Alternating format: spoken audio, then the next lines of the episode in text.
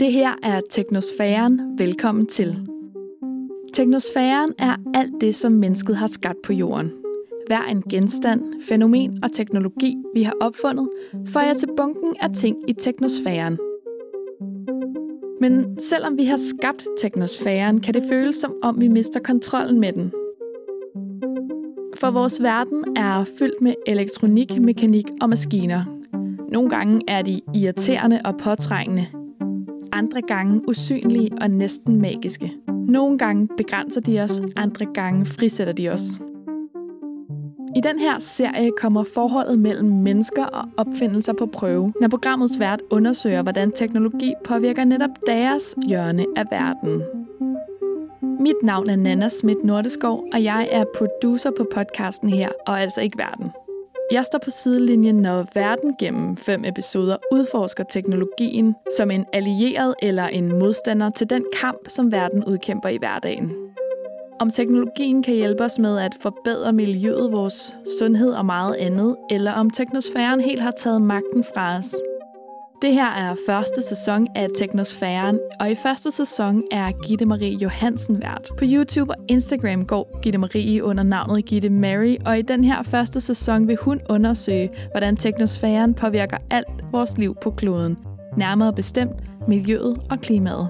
Det her er femte episode. Nu begynder programmet.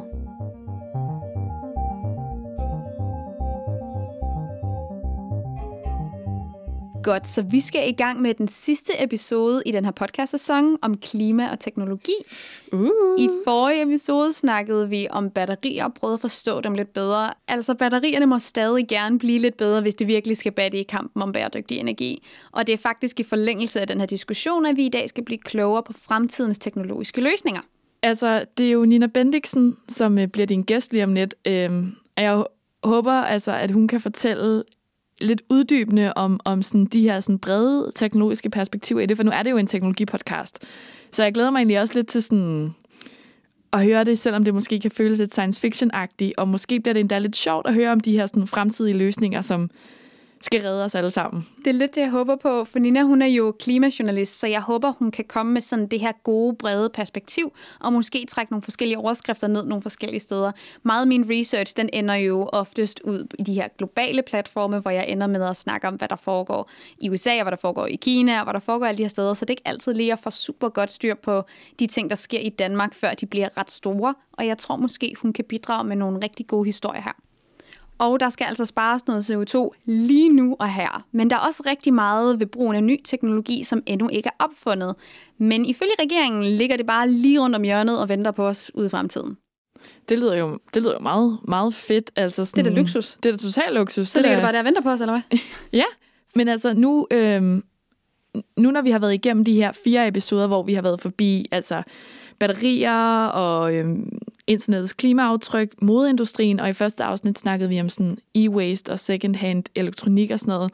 Al den viden, du har fået nu, hvordan tager du det med ind i det her interview, du skal til at lave med Nina lige om lidt? Jeg føler, vi kommer til at samle lidt godt op, men jeg føler også, at de her forrige episoder, de kan fungere som en rigtig lækker bund til at snakke om det overordnede teknologiske fix. Både de fordele og ulemper, vi har været igennem.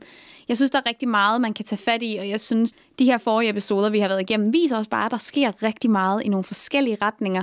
Og jeg tror måske mest af alt, så er det et vidne til, at bæredygtighed altså ikke er den her tryllestav, man kan på magisk vis løse alle problemerne med, men det er altså et bord, der står på fire solide ben. Helt sikkert. Øhm, og, og det er jo altid sådan lidt sjovt, eller sådan, det er altid underholdende at tænke over og høre de her mystiske, mærkelige, skøre fix, som øh, nogen forestiller sig, at vi skal øh, løse klimakrisen med. Men det, det står jo på sådan en rimelig alvorlig baggrund, kan man sige. Ja, jeg synes i hvert fald, det er vigtigt at have den her humoristiske tilgang til det nogle gange, fordi ellers så kan det altså blive rigtig mørkt og dystert. Øhm, og jeg synes helt sikkert tit, man godt nogle gange kan miste modet og synes, det er lidt uoverskueligt. Så jeg synes, det er vigtigt at, at ligesom prøve at veksle imellem, hvordan vi snakker om de her ting. Ja. Også bare for at motivere os selv en lille smule. Helt fordi sikkert. det er sgu nemt at havne i sådan en, men så er det jo også bare lige meget attitude, ikke? Og, og jeg synes jo aldrig, det er lige meget. Jeg lever under for ikke at synes, det er lige meget. Jeg ved, at, øh, at Nina hun øh, er ved at skrive en øh, bog med børns klimaspørgsmål. Og jeg ved, at noget af det, hun også sådan har fokuseret på i den her bog, det der med, at sådan, det dur ikke, at vi skræmmer børn. Det dur ikke, at vi gør dem handlingslammet af angst over, hvad der skal Ej, ske. klimaangst, ikke også? Ja, Jeg har et, uh, et af de sidste afsnit i min bog Bæredygtig Badass, hedder Skyld planter ingen træer. Og det er sådan lidt blevet mit mantra. Mm. Det her med, at klimaangst og skyld kan føles så lammende, at man ender med ikke at gøre noget overhovedet ved det. Og sådan kommer man bare overhovedet ikke videre. Så det er sådan en ting, jeg siger til mig selv nogle gange, hvis det er, jeg føler, det er overskueligt, og så kan jeg ligesom hanke op i mig selv på den måde. Skyld planter ingen træer. det er altså virkelig et godt, øh, godt mantra at leve efter. Men øh, Gitte Marie, jeg tænker også lidt, at den her episode, den, den handler om forholdet mellem innovation og genbrug, som, som sådan lidt har været et tema hele vejen igennem den her Ja. podcastrække. Er det ikke rigtigt? Jo, altså, vi har generelt haft det her tema, som er i en retning af bæredygtighed, der bliver der trukket på innovation og de fremtidige projekter, og hvad, hvad vi kan gøre, der er nyt, hvad vi ikke ved endnu, og hvordan vi kan finde på nye ting, der kan hjælpe os med at forstå det. Og i den anden retning, jamen, der bliver der trukket af, at vi skal tilbage til nogle lidt mere lavpraktiske løsninger, vi skal bruge det, vi allerede har, vi skal tænke cirkulært i det, i det vi allerede står i, øhm, og måske skal bæredygtighed findes i grænselandet mellem de to. Det tror jeg, det er en vild god tanke. Hvad er det vigtigste, du skal have ud af den her samtale med Nina? Den sidste samtale i den her række. Jeg synes, vi skal danne os et godt overblik over nogle af de forskellige retninger, vi kan gå her. Jeg synes at vi skal have det lidt sjovt, og vi skal snakke om nogle af de her lidt skøre ting måske. Og så tror jeg, at det her afsnit bliver en lille smule mindre tungt end nogle af de andre. Ikke at sige, at de andre afsnit har været tunge. Det har været så skide hyggeligt. Men øh, vi skal ikke have, vi- det, det bliver ikke for konkret med en bestemt ting, ligesom det har været i de andre afsnit. Så nu breder vi paletten en lille smule ud, og så nu kigger vi på nogle af de lidt mere overordnede linjer. Og så bruger vi det, vi har lært øh, i dag. Det er planen. God plan. Ja. Yeah. Hvilken teknologi er det, vi venter på? Det er sådan lidt det, der er spørgsmålet. Det tror jeg, det er præcis den plan, vi skal lægge. En anden person, som jeg synes ville være virkelig interessant at tale med i den her kontekst, ville være Dan Jørgensen, som jo er Danmarks klima- og energi- og forsyningsminister.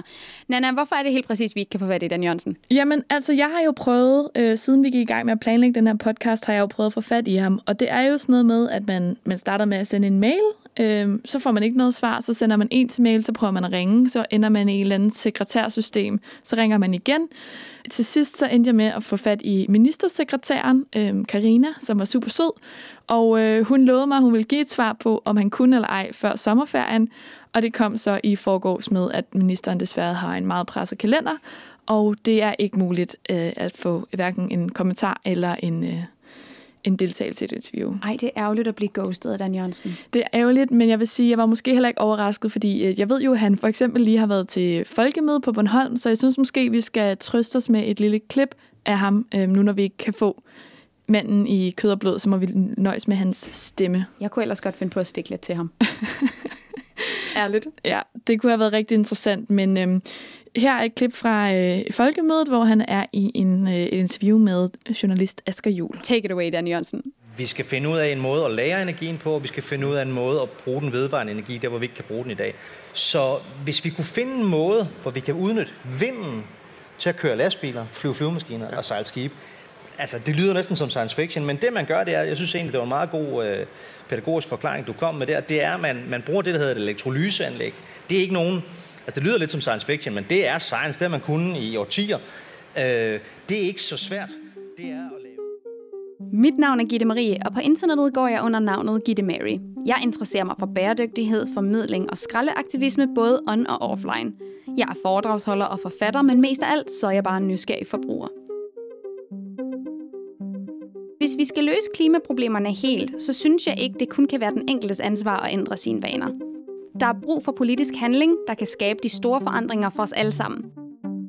Da regeringen fremlagde deres klimaplan, spillede en hockeystav lige pludselig en stor rolle, og her kommer teknologiske løsninger, der ikke engang er opfundet ind i billedet. Det er ikke Star Wars, siger statsminister Mette Frederiksen, og det er ikke science fiction, siger klimaminister Dan Jørgensen. Men hvilke teknologier er rent faktisk på tegnebrættet til fremtidens teknologiske fix af klimakrisen, og hvilke er stadig ren fiktion? Det her er Teknosfæren. Velkommen til. Hej Nina, og velkommen til. Jo, tak. Du har været radiovært på programmet Klimatosset, der netop handler om klima, og så er du ved at skrive en bog om børns spørgsmål til klimakrisen, som blandt andet også handler om de her teknologiske løsninger, som kan være med til at hjælpe os i mål. Helt overordnet set, er der så en form for teknologi, som kan løse alle vores klimaproblemer? Nej, det tror jeg ikke, der er.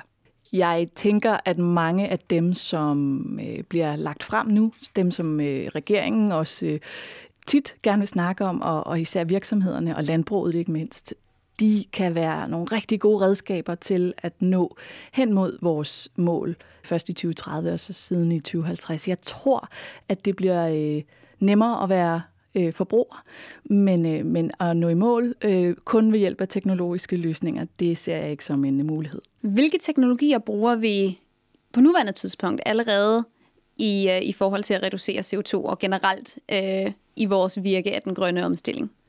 Øh, jeg synes, der er nogle ret øh, innovative løsninger, som man ikke snakker så meget om, og en af dem, det er, øh, det er satellitter. Det er klart, vi skal jo heller ikke fylde rummet med skrot, men, men satellitter, som direkte går ind og kan måle på for eksempel landbrugsmarker, hvis der er et insektangreb øh, et bestemt sted på marken, så behøver man jo ikke at sprede pesticider over hele marken, øh, hvis du har et helt lokalt område, hvor at det kræver noget, noget hjælp.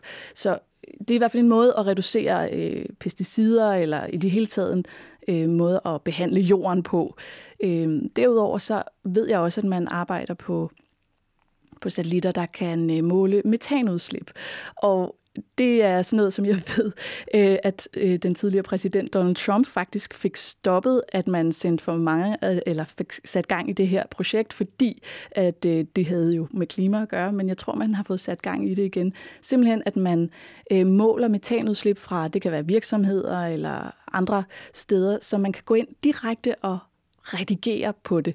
Fordi vi ved, at der er mange virksomheder, som som måske har et læk, man ikke har opdaget.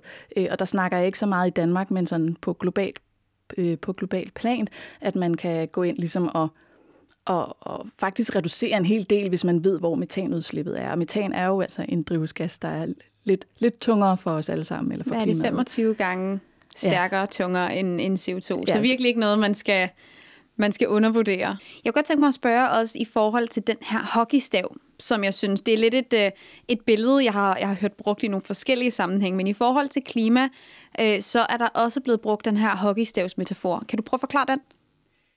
Ja, altså egentlig så irriterer det mig, at øh, hockeystaven er blevet brugt i den sammenhæng, øh, hvis jeg lige må starte der. For, for hockeystaven er for mig en måde at beskrive, hvordan klimaet har ændret sig inden for de sidste 100-150 år. Øh, så hockeystick curve var øh, som udgangspunkt en måde at kommunikere, at vi har haft et øh, forholdsvis stabilt klima i en række år, og så lige pludselig så øh, stiger CO2-niveauet og temperaturen meget drastisk til sidst fuldstændig som en hockeystavs øh, bue til sidst nede ved, ved jorden. Øhm, og, og at det ligesom var en måde at kommunikere på, at øh, CO2-niveauet og temperaturen stiger øh, i følgeskab med hinanden. Så, så hockeystick curve er original betydningen en øh, positiv måde at kommunikere, at øh, nu sker der altså noget med klimaet, og, øh, og det er vigtigt at tage det seriøst. Og så kom regeringen med den her øh, hockeystavsmodel, og jeg synes, det, det tager fokus for, for den gode fortælling, øh, eller man kan jo ikke sige, at det er en god fortælling, men en god måde at fortælle det på. Fordi nu handler det lige pludselig om, at hockeystaven er, der har vi det her lange skaft, hvor der ikke rigtig er nogen øh, krumninger eller kurver. Øh, så det, der sådan er ideen i hockeystavsmodellen er, at man fra regeringens side mener, at der kun er en svag stigning frem mod 2030 i forhold til øh, klima ikke engagement, men klimaløsninger. Altså, vi, vi forventer simpelthen ikke, der sker så meget her i starten med reduktioner. Det var det ord, jeg ledte efter. Øh, og så frem mod, øh, og jeg ved ikke, hvornår de tænker, at øh, den ligesom skal bue op i den her selve skaftet, eller i selve jeg, kan ikke, jeg har ikke nok øh, øh hockey-lingo, desværre. Øh, så jeg tænker, men, men ned, dernede, hvor pukken ligesom er, der hvor buen, buen ligesom starter, hvis vi, der tror jeg, at de forventer, at vi ligger i en øh, 2028, 2029, og der skulle der gerne være kommet nogle fede teknologiske løsninger på øh, nogle af de udfordringer, vi har, sådan, så det lige pludselig går stærkt. Altså så øh, reduktionerne stiger meget drastisk til sidst frem mod 2030. Det er meget sådan, at der kommer noget fremtidsteknologi, som bare kan løse alle vores problemer 100%. Så jeg tænker egentlig på, hvilke teknologier er rent faktisk realistiske, når mhm. det kommer til at reducere vores CO2-udslip inden for en overskuelig fremtid. Ja, altså mange af dem er allerede i gang, hvor man sådan... Øh, øh, måske bare skal se det skalere. Der er rigtig mange teknologier gennem tiden, hvis man ser historisk på det, så er der gået en 10-20 år, inden det sådan rigtig er blevet implementeret. Telefonen blev opfundet, før at vi sådan har registreret, at den var der, for eksempel. Så, så på samme måde, så tror jeg, at der er rigtig mange teknologier, som er der nu, som bliver endnu større. Øh, vertical farming øh, er jeg stor fan af, øh, som, jeg ved ikke, om man kan tale, kalde det en teknologi, men det er jo noget med, at man ikke har jord, men man bruger vand og, og lys, og på den måde stabler øh, vores mad over hinanden, og, og dermed også kan bruge byerne til at øh, både bruge det som... Øh, CO2-fangst i virkeligheden, hvis man gør det uden på bygninger. Der er nogen, der arbejder med alger. Simpelthen øh, sørger for, at der gror alger i øh, bygningen, øh, både for os at sørge for at også holde bygningen kold, så det er også en smart teknologi i forhold til smarte bygninger. Øh, og så er der også øh, rigtig mange, der arbejder med at bygge i træ, øh, højhuse, selvom at det virker helt mærkeligt inde i vores hoved. Man har jo aldrig set et højhus i træ, men træ som byggemateriale er jo om ikke andet, selvom at vi selvfølgelig også skal passe på vores skove, så er det jo langt mere klimavenligt end cement. Øh, ja, beton og cement har jo et gigantisk aftryk egentlig. Det var faktisk noget, jeg først lærte inden for det sidste år, at jeg begyndte at kigge på sådan, hold da op, asfalt, cement, alle ja. de her ting, er vildt svært at genanvende, men vi har bygget alle vores store bygninger, alle vores byer er baseret på det her materiale, ja. som vi ikke kan gøre noget med, hvis bygningen falder sammen, eller bliver forladt, så står det bare der. Det er jo det. Meget af det her, det er jo noget, som vi mennesker skal lære at bruge. Øh, om det så er en ny måde at være i verden på, eller bare at bygge, eller og teknologi og alt det der. Altså, der, er, der er mange nye løsninger på vej, og der tror jeg, der går en årrække, før det bliver normalt. Øh, men det er altså ikke farligt at bo i et træhus. Øh, man tænker jo på brandfar og alt muligt. Der findes alle mulige løsninger på at gøre det øh, og gør det øh, lige så sikkert som at bo i et betonhus. Øh, og der er også nogle andre fordele ved det. Øh, så det tror jeg også rigtig meget på. Øh, så kan man sige, vi, vi kan måske snakke om Power to X og alt det der andet senere, for det er der også nogle fordele i. For, for dem, der måske ikke lige ved, hvad det er, så handler det om, at man får øh, energi fra en kilde, som vi kalder X, og X, den er så ikke helt defineret endnu, men øh, der, man arbejder både på at få noget restprodukt fra øh, vindmøller, øh, som er hydrogen, og så på en eller anden måde blande det med øh, gylde eller halm eller restprodukter fra landbruget. Og så kommer der øh, noget energi ud af det, som vi så kan flyve og sejle og hvad vi ellers kan på. Det er drømmen. Og jeg har også hørt øh, nogle virksomheder være ude og sige, at det kan måske allerede lade sig gøre fra 2025.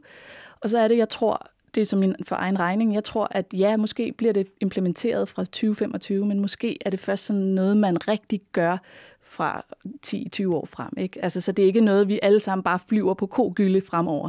Det er noget, vi stille og roligt skal implementere. Det er min øh, det er i hvert fald det, jeg tror kommer til at ske. Men, men hvis jeg så må springe lidt i det, fordi jeg havde en, en jeg meget gerne vil fortælle om, og som, som jeg synes er ret sjov.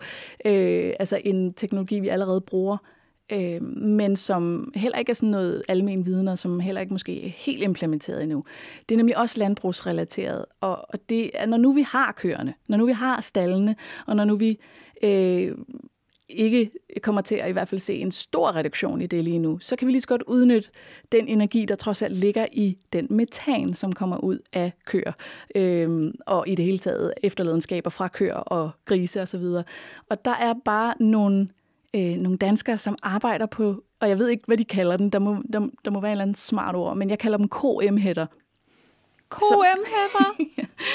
Simpelthen fordi, at vi på en eller anden måde øh, skal prøve at gribe de her bøvser, som er fuld af energi. Altså metan kan vi jo bruge øh, som en ressource. Så i stedet for, at den fiser op i atmosfæren, hvor vi ikke vil have den, øh, så hvis vi kan gribe den, så vil man, øh, så vil man altså hænge de her øh, emhætter hen over troet, hvor maden ligger. Det er i hvert fald tanken. Og så når konen spiser, så er der jo øh, hele den her øh, proces gennem de fire maver, og så kommer der bøvser ud undervejs, og så er det, at den her energi bliver grebet og øh, forhåbentlig kan bruges til måske op- opvarmning af huset i nærheden eller noget lignende.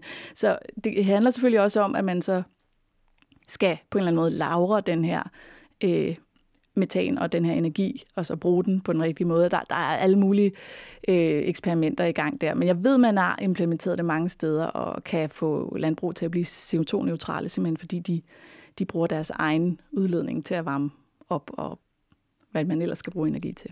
Hvorfor, hvorfor tror du, Nina, at regeringen vil prioritere ny teknologi? Det tror jeg, fordi at gennem historien, der kan vi se, at teknologi har flyttet bjerge for os. Øh, der er ingen tvivl om, at de her teknologier, der ligger på beding og som er i gang, de er vanvittigt spændende. Og, øh, og tænk, hvad det også kunne gøre for øh, en nation som Danmark at opfinde det nye brændstof, øh, som, som er CO2-neutralt, eller øh, hvis vi på en eller anden måde kunne vise vejen øh, til, hvordan at en befolkning ligesom kommer med på en idé. Øh, det, det er jo det, regeringen gerne vil, og det kan jeg virkelig godt forstå. For der er både økonomi i, og, og så er der selvfølgelig øh, øh det at være et forgangsland. Det er bare skide god branding. Hvis man er sådan lidt kynisk, kan man så godt sige, at det er naivt at tænke, at vi kan løse vores klimakrise med mere teknologi, på trods af, at teknologi til en, en vis grad har været med til at skabe krisen i første omgang? Øhm, jeg ved ikke, om man er naiv at tro det. Mm, jeg, jeg vil vælge at tro, at... at øh, altså, jeg tror, at det er et led i den udvikling, vi skal igennem. Vi kommer ikke udenom det. Vi kan ikke bare sige, nu lader vi alt være, og så, øh, og, og så går vi tilbage til at og øh, som vi gjorde i gamle dage, hvor man ikke ligesom udlevede og blev boende, hvor vi boede. Og, altså det, det, vi kan ikke stoppe os selv. Så, så øh, vi skal den vej, hvor at der kommer noget teknologi, der skal hjælpe os. Men det er klart, vi skal jo ikke til at opfinde ting, som er meget værre. Øh, altså, da man opfandt vindmøllen, så var man nok ikke lige, øh, tænkte man ikke så langt som til, at og den skal også deponeres på et tidspunkt, og der er noget med, at det er lidt svært at komme af med det her affald, som en vindmølle laver. Det er jo et problem selvfølgelig nu, men vi skal igennem det på en eller anden måde. Så, så udfordringen tror jeg mere bliver, at vi ikke gør det værre, end det allerede er. Øh, de teknologiske løsninger, tror jeg, øh, kommer til at hjælpe os rigtig meget. Øh, men det kommer ikke til at redde øh, os igennem nogle øh, meget svære valg, som bliver for eksempel, øh, hvor meget kød skal øh, vi have i verden, også med tanke på de øh, ulande, som efterhånden bliver mere øh, udviklet og også gerne vil have en bedre levestandard. Altså der, der er nogle steder, hvor man skal løftes, og hvor de gerne må udlede mere, end de gør i dag. Og så er der nogle steder, som for eksempel her i Danmark, hvor vi bliver nødt til at skrue ned for det. Og jeg tror, vi alle sammen er, har mulighed for at skrue minimum 5 ton af vores CO2-udledninger per år. Det er ikke umuligt. Vi snakker om, at der, hvad er det, sådan 20 procent af vores garderobe, vi går i. Altså, det er sådan meget, meget lidt. Øh, og der er mange steder, hvor vi bare er blevet øh, vanedyr, og man skal ikke skamme sig, men man skal være bevidst, og så skal man tænke over, hvad man gør fremadrettet, fordi det er den uddannelse, vi skal igennem. Øh, og så skal teknologien nok hjælpe os. Om det så bliver en app, der fortæller os, hvad vi har i vores skab, og kan sætte det sammen på en fed måde, det kunne godt være en løsning på, hvordan man skruer ned for sit CO2-forbrug. Vi har været sådan lidt rundt i forskellige afarter af bæredygtighed, og jeg tænker måske, det er en god idé lige at oprise. Hvilke områder er det, der er mest interessante i forhold til udvikling af teknologi inden for klimaet, i forhold til klimaet? Altså personligt, for at gå helt til starten, så snakkede jeg om satellitter. Jeg tror, der er rigtig meget at hente i forhold til rum, øh, eventyr, øh, ikke bare for at tage ud i rummet, men, men simpelthen også bare at, at bruge de teknologier, der kan overvåge os, simpelthen måle vores atmosfære. Det skal vi gøre meget mere. Øh, så nævnte jeg også øh, klimavejen. Jeg tror, der er rigtig meget inden for byggesektoren, om det så er asfalt eller øh, bygninger i det hele taget. Der snakker man om at bygge mere i træ, men i det hele taget bygge i andre øh, bygge, altså bygge på andre måder, end vi gør i dag med, med beton og cement. Øhm, og så øh, måske skabe nogle områder med decideret klimaskove. Vi skal også bevare det gamle skov, men klimaskov, hvor at vi har hurtigt voksende træer, så vi simpelthen har det til rådighed. Øh, men det kræver også arealer, det er noget af en af udfordringerne. Så er der selvfølgelig hele øh, maddelen, der snakkede vi også lidt om, skal det være plantefar, skal det være laboratoriekød, skal vi slet ikke spise øh, kød øh, i fremtiden, men der er i hvert fald der er jo ikke nogen, det er jo ikke nogen hemmelighed, at hvis vi stoppede med at spise kød i dag, så ville vi jo øh, så ville vi jo, jeg ved ikke om vi ville halvere, vi vil i hvert fald virkelig nedsætte den store øh, metanudslip, der er fra øh, landbrugsdyr, øh, og selvfølgelig Alt også det plads, vi ville have til Jamen, muligt helt vildt. Det ville være helt vanvittigt, så meget øh, vi ville få givet, men det tror jeg også, vi er enige om, at det kommer ikke til at ske. Men her er der virkelig noget, man kan dreje på nu og her. CO2 bliver i atmosfæren i enorm lang tid, i, op til flere hundrede år, øh, men med et, øh, en reduktion i kødforbrug øh, og og øh, produktion i det hele taget, så øh, skruer man ned for metanudslippet rigtig, rigtig hurtigt, og det, det kan man mærke inden for bare et par år. Så, så der er altså noget, man kunne gøre, men som vi nok ikke tror kommer til at ske, sådan, i hvert fald ikke fra den ene dag til Jeg den anden. Jeg håber på en gradvis, stille og rolig ændring. Øh, og så, øh, ja, så, så snakker vi om øh, Power to X, ja. X og CO2-fangst, og man kan sige, det er noget, der bliver implementeret inden for nok øh, det næste årti. Øh, der bliver nok noget CO2-fangst, hvor man vil øh, måske Aalborg Portland eller nogle af de her store virksomheder, som har meget udledning, der, der giver det rigtig god mening, kunne jeg forestille mig. Og så tror jeg også, at, øh, at øh, Danmark vil være med i øh, front, forrest i feltet, når det gælder Power to X og hele det her hydrogen, pyrolyse. Hvad, hvad det, altså, jeg, jeg er ikke ekspert inden for området, men jeg, jeg er med på, at det her det kan i hvert fald reducere øh, udslippet, fordi vi genbruger ligesom øh, restproduktet fra landbruget. Så det er jeg også helt sikker på, det bliver en stor ting. Vertical farming tror jeg på. Det er ikke så stort i Danmark, men, men der er begyndt at komme noget decideret industri ud af det. Øh, og så er der nogle øh, regler, som skal tilpasses, at vi laver ting på en ny måde, fordi det er en ny form for landbrug. Vi har også øh, tangproduktion. Vi har et maritimt land i Danmark, hvor at vi har tang hele vejen rundt, og det er en fed ressource. Og kæmpe guldgruppe. Kæmpe guldgruppe, og vi har ikke rigtig lært at bruge den endnu, men det tror jeg også bliver en fremtid. Øh, det kræver selvfølgelig både teknologi og viden, ikke mindst viden øh, og mod. Jeg tror også, vi skal være modige, hvis vi skal implementere det i vores mad, øh, i hvert fald menneskemad.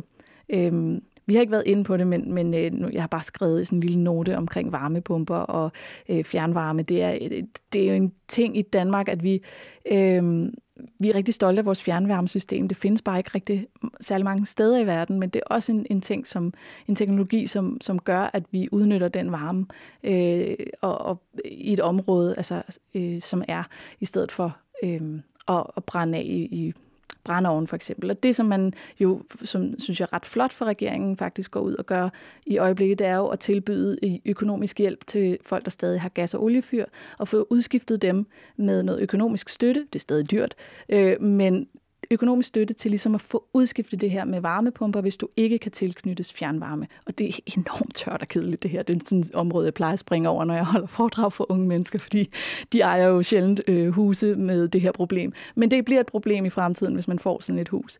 Og det kan virkelig øh, rykke på i hvert fald Danmarks CO2-udledning, hvis vi får fjernet noget af alt det øh, olie og gas, olie og gas øh, fyr, der er rundt omkring i Danmark. Så det sker jo meget i vores hjem. Altså, vi udleder meget fra vores hjem. Øhm, og don't get me started on madspil. Altså, der, der er masser, oh, vi kan ja, gøre derhjemme. vi har så meget, vi kan snakke ja. om der. men, men som udgangspunkt, de her teknologier, øh, om det så er en varmepumpe, som, øh, som skal hjælpe os igennem, det, det, er, øh, det er et rigtig godt redskab til at få reduceret øh, hurtigt. Hey Gitte Marie, det er blevet tid til at tage et lille break og lige fortælle lytteren, hvad det er, du har gang i lige nu. Ja, jamen jeg er i studiet med Nina Bendiksen, og vi snakker om fremtidens teknologiske fix, og hvad de mest interessante teknologiske fix kan være, eller hvad de mest interessante teknologiske løsninger, vi kan se på lige nu, kan være. Okay, helt sikkert. Og øh, hvad skal du til lige om lidt? Jamen lige om lidt, der skal vi til at reagere på hinandens lister over skøre teknologiske fix. Fix i, i gåseøjne her. Det er noget, der tangerer en lille smule af greenwashing, med nogle forskellige teknologiske løsninger, som er skøre, sjove, måske lidt ineffektive, som vi skal kigge på. Jeg har en liste med af nogen selv, som Nina skal reagere på, og så har Nina fundet nogen til mig, som jeg skal reagere på. Det lyder godt. Ja, det bliver rigtig sjovt, det her, tror jeg.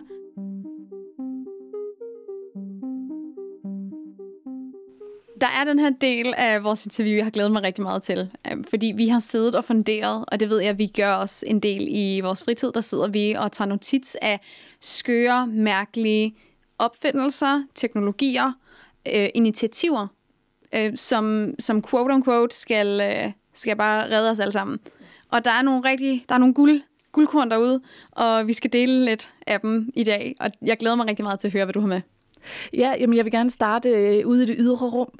Øh, simpelthen en, en, en, øh, en ting, som jeg lærte for nyligt, at vi et grundstof, simpelthen, øh, som vi øh, gerne vil bruge i fremtiden. Der er nogen, der snakker om, at der er en ressource på månen, som vi øh, gerne vil bruge, øh, der hedder helium-3. Det er en energiform. Vi har det også på jorden, men det er ikke noget, som vi har særlig meget af. Så derfor så snakker man om at øh, høste, eller øh, det er jo ligesom i miner, altså på samme måde, hvad, så, så henter man øh, den her ressource, øh, som så kan give en masse energi til, øh, til jorden over nogle år, hvis man henter det med ned. Øhm, der er selvfølgelig en lang række øh, konflikter her. Man kan, ikke høre, man kan ikke høre det her, men jeg rynker lidt på øjenbrynene ja. lige nu. Jeg synes, det lyder en lille smule ligesom øh, Artemis, den der sci-fi fortælling. Øh, det er meget også noget med at høste ting på månen, ja. som man kan bruge som energi. Og det her, det er jo også, altså vi er ude i et, et mærkeligt område, fordi hvem, øh, hvem ejer så lige månen, eller hvem kan gøre glæde af det her? Og, så, og jeg har faktisk læst mig til, at vi har noget så fancy som en ydre rumtraktat. Som er der betyder, nogen, der har koloniseret månen? Ja, ja men, men det betyder, at vi øh, alle sammen ejer månen. Øh, det er lidt en øh, første mølle en international farvand-situation? Ja, ja, lige præcis. Så, så hvis du kommer først, har du øh, Gitte, har du en øh, rumfartøj, du lige kan smutte op og hente noget helium-3, så må du godt beholde det. Øh, det er...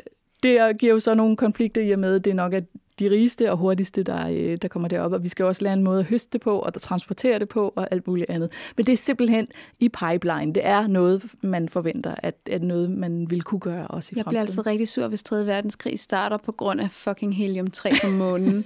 Jeg bliver så skuffet. Ja, du må have noget tiltro til menneskeheden. Ja, det øh, prøver. Det er satme svært nogle gange. Så har jeg en rigtig god en, og den her, den har holdt mig lun hele vinteren så sjov, synes jeg, den er.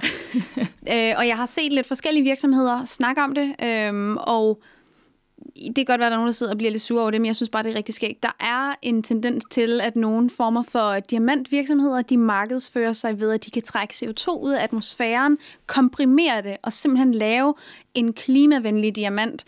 Og i og for sig siger de ikke noget forkert per se. De, der, der er noget CO2, der var i luften, som nu ikke længere er i luften. Det bliver dog tit lidt lagt op som om, at det er simpelthen løsningen. At det er det, vi kan gøre. Øh, og det, det er så sjovt, hvor meget... Jeg tror, der er blevet brugt umanerligt mange ressourcer på at lave de her markedsføringskampagner og, og reklamer, mm. for at vise, hvor super bæredygtigt det her er. Og resultatet vil cirka svare til at købe en Pepsi Max, og så ikke åbne den, og så har du også gemt noget CO2 der og så er, det, så er det cirka det samme. Og jeg har bare set så mange reklamer for de her diamanter med, øh, det er en CO2-positiv diamant, og det er bare mega smart. Men det lyder da også rigtig godt. Er det, det lyder da rigtig smart. Men er det ikke noget med, at de skal ligge i pres over, i millioner af år eller sådan noget? Jamen, fordi så har vi jo så den her maskine, der kan presse dem rigtig hårdt, rigtig hurtigt. Øhm, og så der er jo ikke et ondt om, hvad for noget øh, drivkraft den her maskine så kører på. Det er jo det kan man jo så bare gætte sig frem til. Ja. Det er jo sikkert ikke fossile materialer. Det vil i hvert fald være meget underligt. Men øh, det var lidt små sarkastisk der i hvert fald. Men jeg synes simpelthen bare, at den er så sjov, fordi at den, øh, det, det er noget af det mest greenwashed, jeg har hørt, tror jeg. Fordi den, den er den er lidt langt ude. Øhm, og i og med, altså man kan sige, der bliver ikke sagt noget forkert som sådan, men resultatet af, af det, der bliver sagt, er måske lidt voldsomt. De her øh, claims, der bliver, der bliver lavet, er lidt... De overdriver. Jeg tror bare, effekten, den positive effekt af de her produkter, er lidt overdrevet. Mm. Øhm, og, og ja, hvis man skal regne lidt på det, så er det cirka den samme mængde CO2, som hvis du pumper CO2 i dit cykeldæk, eller ja. køber en heliumballon. Jeg, jeg tænker eller heller ikke, det er meget. Nej, det er meget lidt det, det er et par mm. gram eller noget, den, det, det er ikke særlig meget. Så den synes jeg bare er lidt sjov. Altså, det er et skørt påfund. Indtil at diamantpriserne pludselig falder, så øh, tror jeg heller ikke så meget på det. Men hvis de gør det, så, øh, så kan det være, der er noget om det. Nu må vi se. Øh, jeg har en anden. Den slår nok ikke dine diamanter, men øh, jeg har taget et billede med, så du kan se. Så kan det være, du kan øh, øh, hjælpe mig med at beskrive den. Øh, det er den her over til højre. Jeg har, nu ved jeg godt, det er et øh, Nu ser jeg et billede af en tyr, en ko, der er horn på. Jeg tror bare, det er en ko. Øh, som har sådan et form for harness på ansigtet, som dækker næsen. Er det, er det så, den ikke bøvser? Nej, det kunne det have været. Øh, men det har noget med den bøvser at gøre. Det er en, øh, en komaske af en art. Øh, der er nogle, øh, jeg tror, det er nogle britiske forskere, som, øh, eller en virksomhed, øh, som øh, har udviklet den her grime, øh, som man jo også typisk ser omkring hestehoveder, øh, men med, som du siger, sådan en lille øh, udvækst ude omkring næsen. Øh, det, den skal gøre, det er, at den, den ikke på samme måde som koemhætterne skal gribe metanen, men når koen bøvser, så kommer det øh, jeg tror, det er sådan noget 95 procent af koens metan kommer ud af munden, så det er jo ret smart, at man har det ved munden. Øh, det, den så gør, det er, at den udskiller øh, jeg ved ikke, hvad det er for en gas, men der kommer en anden gas ud af, af den her maske omkring næseborene, sådan, så det, der sker en kemisk reaktion. Den neutraliserer? Ikke helt desværre. Det ville være dejligt, hvis den bare neutraliserede det, men den øh, omdanner den metan, der kommer ud af koens mund til CO2.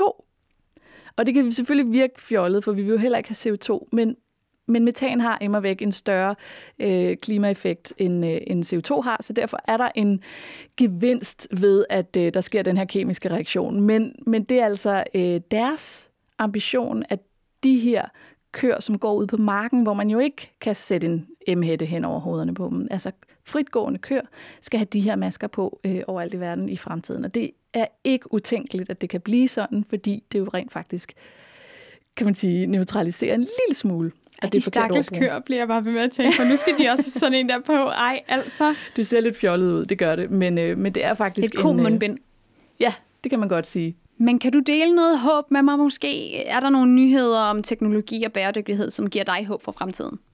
Ja, det er der. Jeg synes, der er rigtig mange teknologier, som, øh, som er rigtig, rigtig lovende. Der er også nogle bitte små virksomheder, som man ikke hører om, men som, som er på den rigtige vej. Der findes, øh, vi har for eksempel i Danmark rigtig meget åletang. Det er øh, det, eller ålegræs hedder det, det er ikke en tangart egentlig, men en alge, som, øh, som vi har rigtig meget af, og det i gamle dage, der, der lavede man tage af det, øh, simpelthen isoleret sit tag med, med ålegræs. I dag så er der nogen, der er i gang med at udvikle, at det kan blive til isolering. Øh, men de skal lige ind på markedet, og man skal lige finde ud af, hvordan virker det her, så man kan bruge det som isolering i huse, i stedet for at vi går ud og bruger en masse øh, døde materialer eller øh, ting, som er, er meget værre.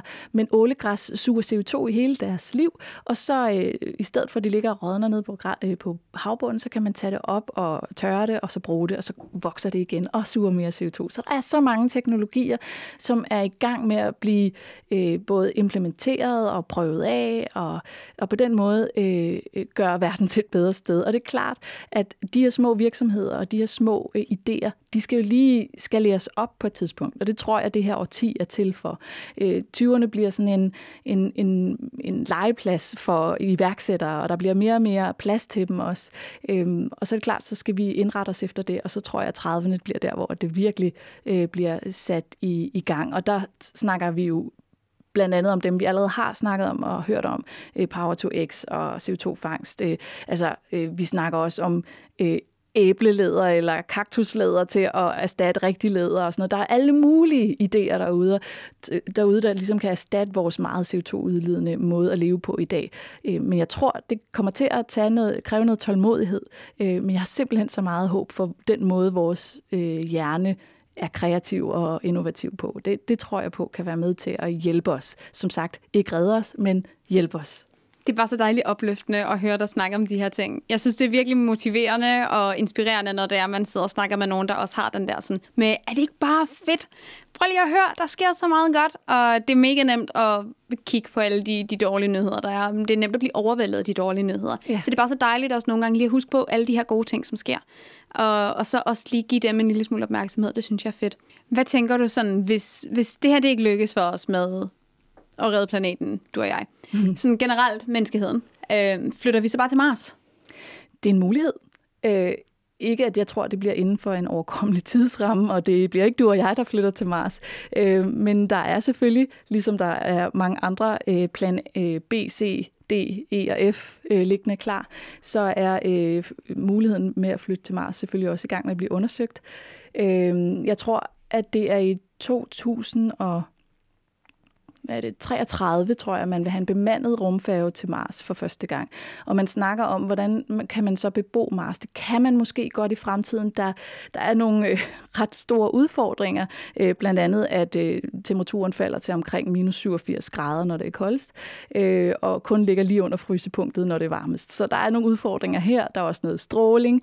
Der er øh, ikke en atmosfære, og der er en meget lav tyngdekraft. Så hvis du skal bo der, så bliver dine muskler degraderet, dine knogler bliver øh, også øh, mindre, eller hvad, de bliver ikke så stærke. Og så er jorden og atmosfæren bare giftige, så der er nogle rigtig store udfordringer. Det lyder som om, sådan at, at du siger ja, og så en hel masse, der leder op til et men, men det, umiddelbart ja. er det en rigtig dårlig idé. Men det man selvfølgelig, altså det ligger i vores natur at ville prøve at, at overvinde det her. Og derfor så har man selvfølgelig, så snakker man om trykhuse, altså huse under tryk, som man vil kunne bo i, som er selvfølgelig beskyttet af noget øh, for, for al den UV-stråling, som ikke bliver taget, fordi atmosfæren simpelthen ikke eksisterer. Og kan man så stille og roligt begynde at arbejde med øh, nogle Øh, teknologier på Mars, som kan sørge for, at øh, man får skabt vand og dermed planter og øh, skabe drivhuse, som kan netop få ting til at gro, så kan man jo godt få et liv til at fungere deroppe, og selvom at du ikke har nogen muskler og i det hele taget har det svært. Øh, men derfra så snakker man om det, der hedder terraforming, og jeg skal nok lade være med at gå i dybden med det, men det handler jo altså om, at man vil tilpasse en planet øh, ens egen livsstil eller en måde at leve på. Så det vil sige, at vi skal have en atmosfære derop. Og Lige nu, der er det sådan noget, nogle af 90 procent CO2, der er i atmosfæren. Det kan vi jo ikke bruge til noget meget, meget, meget lidt ilt. Så den skal meget, virkelig øh, laves om, og der er selvfølgelig en masse etik forbundet med det her også. Men læg mærke til, hvad vi har gjort på 150 år på vores egen klode. Vi har jo faktisk til dels terraformet vores egen jord. Så selvfølgelig kan vi også gøre det et, et andet sted. Det kræver bare enormt meget mere viden, end vi har i dag, og øh, jeg tror, hvis jeg skal være helt ærlig, ikke, at det er det, vi skal satse på i forhold til Nej, det jeg tror også der, jeg, sådan, øh, jeg tænker også, den er god at ende egentlig med, at sådan, det er super spændende, og jeg siger ikke, man ikke må gøre det, men man kan ikke gøre det i stedet for at redde vores planet. Nej. Og med det, så slutter vi lidt på sådan en rigtig, øh, en rigtig fed note, der er Mars, fuck ja, fuck nej, spørgsmålstegn. og øh, tusind tak, fordi du gad at være med, og det var super spændende at høre de her forskellige perspektiver. Øh, det satte jeg vildt meget pris på. Det er jeg ret sikker på, at alle, der lytter med, også gjorde. Det er mig, der takker.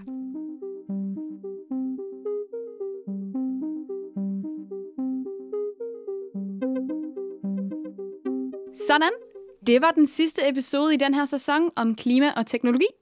Hvordan var det at lave den her sæsonafslutning med Nina Bendiksen? Jamen, jeg synes jo, det var skidespændende og mega sjovt. Det var en kæmpe fornøjelse, og jeg synes, det er en rigtig god måde at ende på. Det her med lidt optimistisk at se på de her spændende nye teknologiske fix. Lidt sjovt at se på nogle af dem, der måske ikke ikke bliver verdensredning her. Men generelt synes jeg bare, at vi fik dannet os et helt vildt godt overblik over nogle forskellige aspekter af fremtidens teknologiske idéer, og hvad for noget innovation, der måske er noget reelt gods i. Ja, altså sådan, nu har vi jo været igennem fem episoder. Det her det var den sidste. Øhm, du har talt med folk, der ligesom dig brænder for alle de her bæredygtige øh, løsninger og alle de udfordringer, der er rigtig meget nede i det her. Øhm, var der noget, der overraskede dig igennem de interviews, vi har lavet? Altså, jeg tror generelt, det er sådan, når man laver den her form for arbejde, altså har du nogle kæpheste, eller så har du nogle emner, du er særligt interesseret i. Og det har jeg jo helt sikkert også. Der er bestemt også inden for teknologien, jamen, så er der nogle emner, hvis det er, du siger teknologi til mig, så det er det første, jeg begynder at tænke på. Så det har bare været super fedt at få udvidet sin horisont en lille smule og fået nogle andre perspektiver og nogle andre aspekter ind, som jeg kan bruge senere hen. Og det har været alt fra, hvordan internettet og hvordan datacenter helt præcist fungerer, som Leif han har været med til at fortælle. Det handler, Nina, den nævnte varmepumper, synes jeg var super godt. ja. Og der har bare været rigtig mange rigtig gode fif, og, og bare nogle rigtig gode ting, man kan tænke over. Det har været super godt. Nina, hun havde jo en hel masse ret sådan, skøre teknologier med. Hvilken en af dem sådan, sådan blev du mest mærke i, eller sådan, fik dig til at tænke mest? Ej, jeg er jo vild med uh, helium-3 på månen. Det, det er taget direkte ud af en sci-fi fortælling. Sidste år der læste jeg den her bog, der hedder Artemis. Den er skrevet af den samme, som har skrevet The Martian. Den er super god, og den handler om hende her, sådan super badass, sådan, sådan low-key criminal person, øh, som så ender med i det her sådan mega scheme. Men den foregår altså på den her base på månen, hvor det er mega normalt at bo på månen. Og så miner de forskellige ting i de her store maskiner. Gud ud til den, den er super god, men det var også bare, det er bare så langt ude også på en eller anden måde, at bæredygtighed behøver ikke nødvendigvis at være de her sådan sci-fi ting, hvor man skal have en lille smule fantasi for at følge med. Jeg synes nemlig også, det lige præcis er nogle af de her måske mere lavpraktiske tendenser, noget af det her, der er meget mere øh, hverdagsagtigt og nede på jorden og cirkulært osv. Det synes jeg det er mindst lige så vigtigt, selvom det andet måske kan være mere interessant og måske mere fangende nogle gange. Okay, så det du siger, det er, at, øh, at selvom det lyder rigtig sjovt at komme til månen, eller skulle til at bo på Mars, så skal vi fokusere lidt mere. Altså vil du blive ved med at fokusere på det, der er lige foran os? Jeg kunne rigtig godt tænke mig, at vi bliver med at fokusere på nogle af de mindre sexede emner også inden for bæredygtighed. Jeg er jo en compost girl all the way, og det er jo meget lavpraktisk, kan man sige. Og det er super sjovt nærmest som sådan en form for escapism at snakke om de her både med Mars og månen og så videre, fordi det er enormt dragende.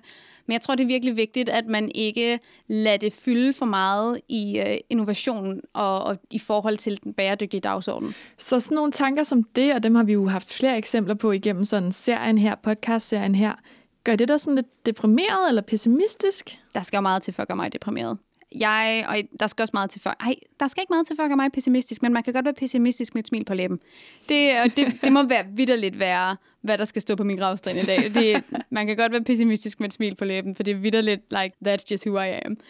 Uh, men nej, generelt synes jeg, jeg går herfra rimelig optimistisk. Uh, en af, de, en af de store udfordringer, der er i forhold til teknologi og bæredygtighed, er jo generelt det her med forståelsen for processerne. Og jeg håber måske, at den her serie den har været med til at skabe noget mere forståelse, eller måske skabe et frirum, hvor man har kunne reflektere lidt over nogle ting, man førhen måske ikke ville have reflekteret over. Det er i hvert fald tilfældet for mig. Så, så hvad gør du nu, når vi slukker mikrofonerne og går hver til sit her om lidt? Der er helt sikkert noget, jeg vil tage med mig øh, fra vores podcast-serie her, og det er, det er mange af de her sådan rigtig fede, faglige know-hows og, og, og gode fif, og tips. Øh, jeg synes, der er blevet langet rigtig mange af dem over bordet. Og jeg vil gå hjem og undersøge nogle ting til, øh, til min næste aftrykvideoer, som jeg måske ikke havde tænkt på at undersøge før. Og så kan det være, der kommer en part 2 til aftrykket af internettet. Måske øh, dit eget aftryk af internettet, som øh, live lige fik øh, oh, varet. Jeg var så bustet. Ej, sådan helt traumatiseret. Ej, det var vildt spændende. Det var det virkelig. Ja, men øh, det er godt at høre, at du ikke altså, går herfra med sådan pessimisme, at du ligesom stadig har den her gejst for at formidle. Den er der ikke nogen, der tager fra mig. Det vil virkelig undre mig. Tak for den gang. Tak for den gang, Nana. Det var super hyggeligt. Det her var første sæson af Teknosfæren, hvor Gitte Marie Johansen, der på YouTube og Instagram går under navnet Gitte Mary, undersøgte, hvordan teknologien både spiller med og mod mennesket i klimakampen. I næste sæson af Teknosfæren skal debattør og influencer Nikita Klæstrup se nærmere på køn, ligestilling og teknologi. Mit navn er Nikita Klæstrup. I en verden domineret af data er der datamangel om kvinder. Derfor undersøger jeg i denne podcastserie, hvordan uligheden mellem køn er skrevet helt ind i koden på de digitale løsninger, vi bruger hver dag. Det vil sige hadefulde beskeder i indbakken, internettrolde og tech-giganternes ansvar for at sikre et trygt internet for alle. Og femtech-løsninger, der gør livet nemmere for kvinder.